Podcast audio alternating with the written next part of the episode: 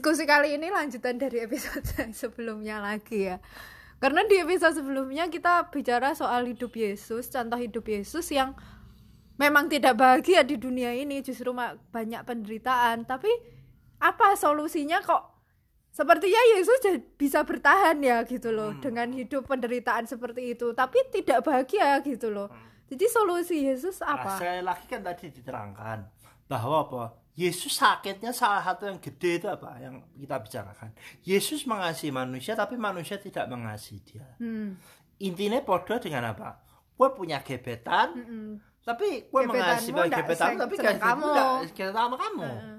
Nah itu kan menyakitkan. Uh -uh. Nah itu sama seperti Yesus mengasihi kita manusia nebus dosa, nebus bukan manusia manusia tapi dia tidak mau. Tapi dia punya solusinya. Hmm aku tidak mengatakan kemudian Yesus hidupnya kemudian bahagia atau tidak. Aku tidak mengatakan begitu.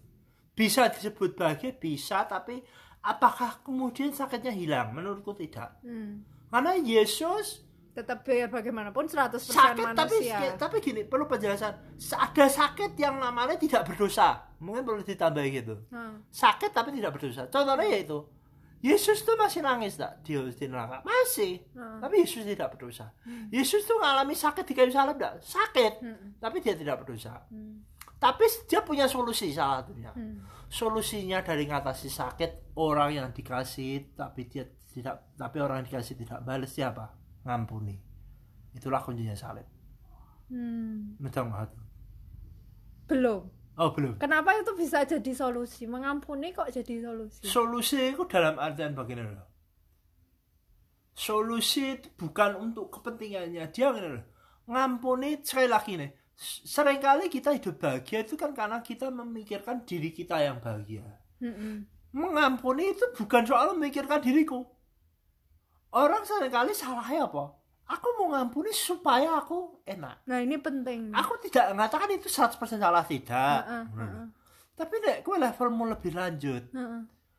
Kau akan ngampuni bukan karena kepentinganmu, tapi karena aku mengasihi dia sekali lagi. Hmm. Aku mengampuni karena aku mengasihi manusia.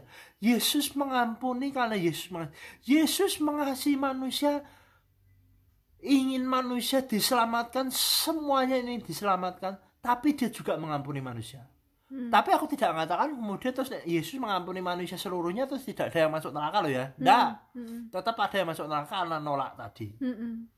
tapi maksudku aku hanya bahas dari sisi bahwa loh Yesus itu menderita enggak menderita, menderita. Yesus itu sakit tidak sakit, sakit. disakiti tidak iya yeah. tapi dia punya solusi istilah apa bukan untuk dirinya sendiri juga tapi untuk apa dia juga punya solusi mengampuni manusia itu hmm. yang menyakiti dia. Hmm. itu yang nah, membuat Yesus bertahan gitu kah? Membuat Yesus bertahan.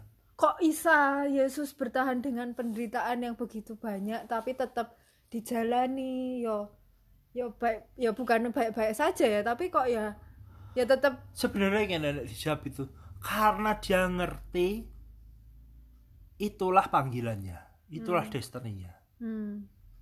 karena Yesus ngerti itulah destininya hmm.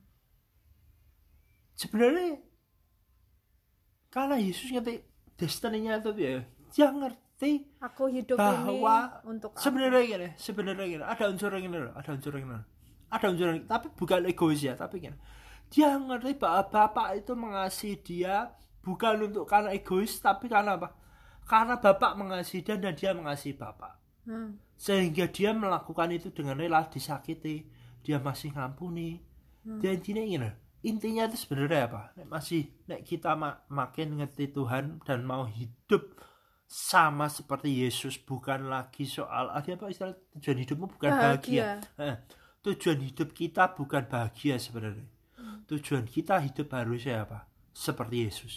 Hmm. seperti Yesus apa disakiti tapi tetap mengasihi disakiti tapi ngampuni nah, dan mengasihi dan mengampuni itu bukan untuk kepentingan kita oh, loh ya. bukan. ya no. aku mengampuni orang itu aku atau aku mengasihi orang yang sudah menyakiti kita bukan untuk kepentingan kita hmm. tapi memang itu yang Tuhan mau oh, wow.